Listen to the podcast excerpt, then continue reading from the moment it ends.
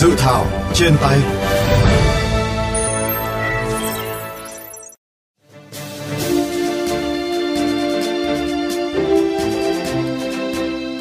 Thưa các bạn, dự thảo Nghị định 26 sửa đổi gồm có 5 điều, trong đó sửa đổi bổ sung 32 điều trong Nghị định 26 cũ và bổ sung 3 điều mới, hướng tới mục tiêu hoàn thiện thống nhất với các quy định mới của pháp luật Việt Nam cũng như luật pháp quốc tế và các điều ước quốc tế mà Việt Nam là thành viên. Dự thảo nghị định đã đơn giản hóa nhiều thủ tục hành chính nhằm tạo điều kiện thuận lợi và thúc đẩy sản xuất, nuôi trồng thủy sản, cụ thể đơn giản hóa thành phần hồ sơ, giấy chứng nhận quyền sử dụng đất, quyền sử dụng mặt nước biển, đảm bảo để các cơ sở sản xuất giống, nuôi trồng thủy sản trên biển bằng lồng bè thực hiện đăng ký cấp mã số cơ sở thuận lợi hơn.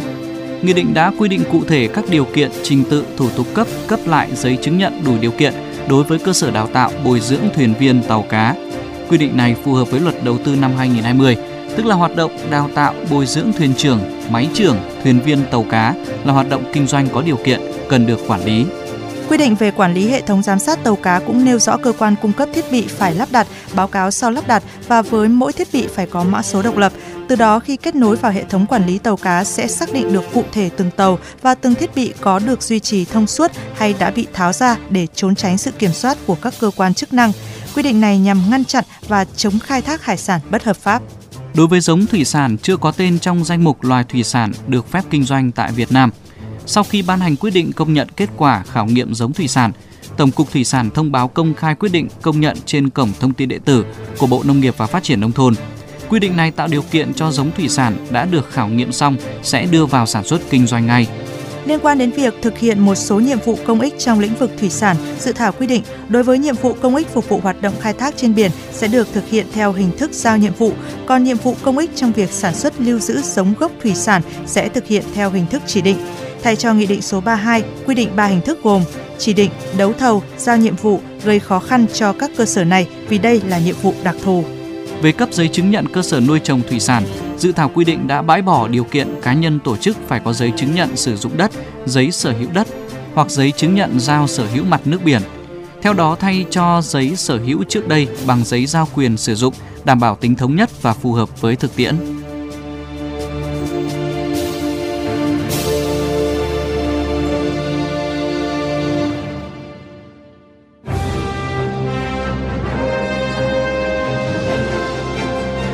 Nói lập pháp.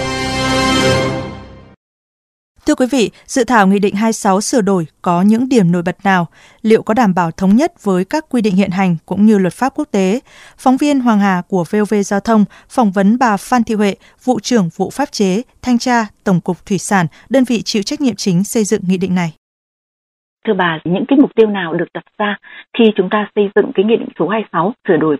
sau ờ, hơn 2 năm triển khai nghị định số 26 thì cũng có một số vấn đề mới phát sinh cần phải giả soát để điều chỉnh và bổ sung, đảm bảo tính ờ, phù hợp với hệ thống ờ, pháp luật quốc tế mới ban hành trong thời gian gần đây, cũng như là một số các cái yêu cầu về đơn giản hóa cải cách hành chính mà chính phủ quyết liệt thực hiện để tạo điều kiện thuận lợi cho tổ chức cá nhân tham gia hoạt động sản xuất kinh doanh trong lĩnh vực thủy sản và với cái nghị định này thì trong quá trình xây dựng, chúng ta cũng đã xin ý kiến của EC đáp ứng được yêu cầu của quốc tế, cũng như là các cái quy định về chống khai thác bất hợp pháp cũng đã được đưa vào đây để nội luật hóa các hiệp định rồi là các cái điều ước quốc tế. Vậy xin bà có thể chia sẻ những cái nội dung nổi bật được đề xuất sửa đổi bổ sung trong cái dự thảo nghị định lần này ạ?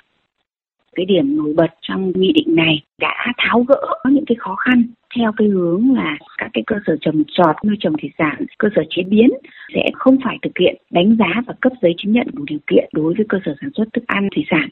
Và trong nghị định này thì cũng đã xác định là đối với nhiệm vụ công ích phục vụ cho hoạt động khai thác ở trên biển sẽ thực hiện theo hình thức giao nhiệm vụ. Còn đối với nhiệm vụ mà công ích trong cái việc sản xuất, lưu giữ và cung cấp giống gốc thủy sản sẽ thực hiện theo hình thức chỉ định. Và cái điểm nổi bật thứ ba, thực hiện sửa đổi các cái thủ tục hành chính để tạo điều kiện thuận lợi cũng như là thúc đẩy cái hoạt động sản xuất kinh doanh. Việc cấp giấy phép nuôi trồng thủy sản ở trên biển sẽ được thực hiện sau. Để đảm bảo đối với lĩnh vực thủy sản thì sẽ quản lý về mặt kỹ thuật. Khi mà các tổ chức cá nhân đã có cái quyền được phép nuôi trồng ở trên biển rồi. Thứ tư, một số cái nội dung để phù hợp với pháp luật mới được ban hành hay là quy định của quốc tế. Thì trong luật đầu tư thì cũng đã đưa ra một cái ngành nghề kinh doanh có điều kiện đối với hoạt động, đào tạo, bồi dưỡng, thuyền trưởng, máy trưởng, thuyền viên tàu cá. Trong cái luật thủy sản thì chưa có quy định này. Để đảm bảo luật đầu tư được triển khai trong nghị định này cũng đã bổ sung cái quy định này. Thứ hai, bổ sung để phù hợp với pháp luật quốc tế. Hiện nay Mỹ đang đưa ra yêu cầu phải bảo vệ động vật có vú. Nghị định này đã bổ sung giám sát viên trên tàu cá của Việt Nam theo yêu cầu của Hoa Kỳ là chúng ta phải có các cái biện pháp chống đánh bắt các cái loài thú biển hay gây hại đối với loài thú biển này. Sát viên này cũng sẽ theo dõi được thường xuyên đối cái hoạt động này để có những cái điều chỉnh cũng như là cứu hộ đối với những cái loài này nếu mà xảy ra cái trường hợp đánh bắt không chủ ý. Xin cảm ơn bạn.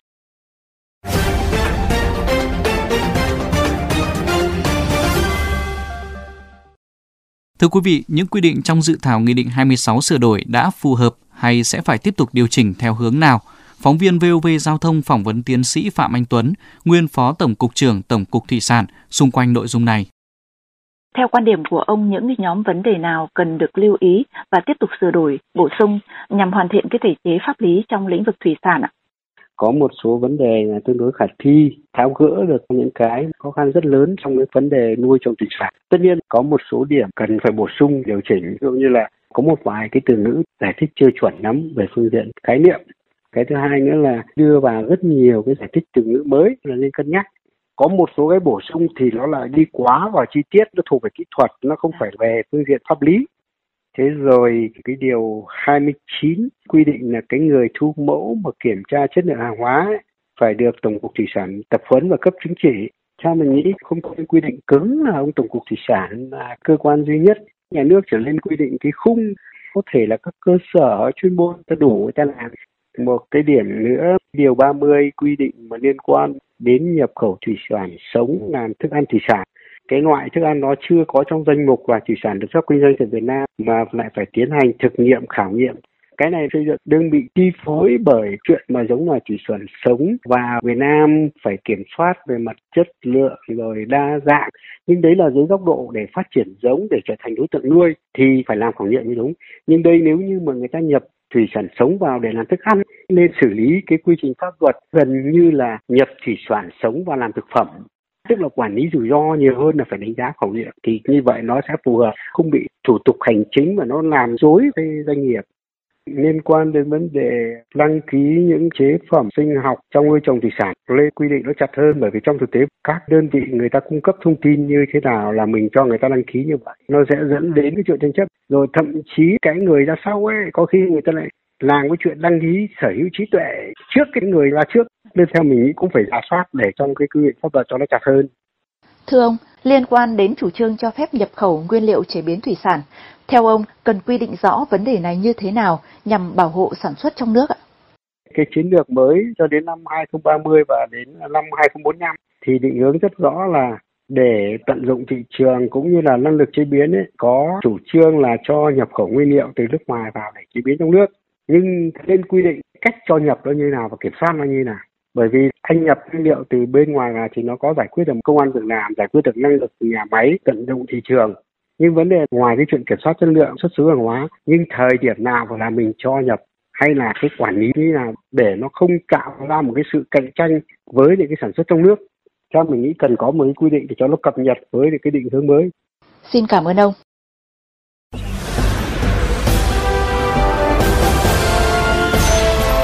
Góc công dân.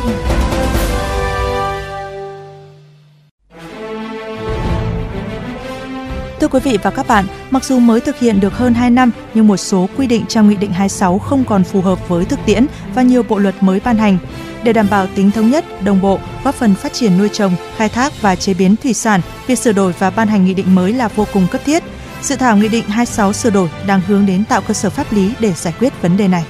Mời các bạn cùng chia sẻ ý kiến, đóng góp cho dự thảo qua hotline 024 3791 9191 qua fanpage VOV Giao thông hoặc có thể góp ý trực tiếp trên cổng thông tin điện tử của Bộ Nông nghiệp và Phát triển nông thôn.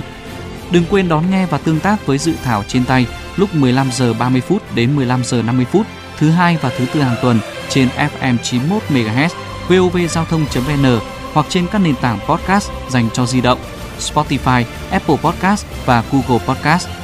Chương trình dự thảo trên tay hôm nay xin khép lại tại đây.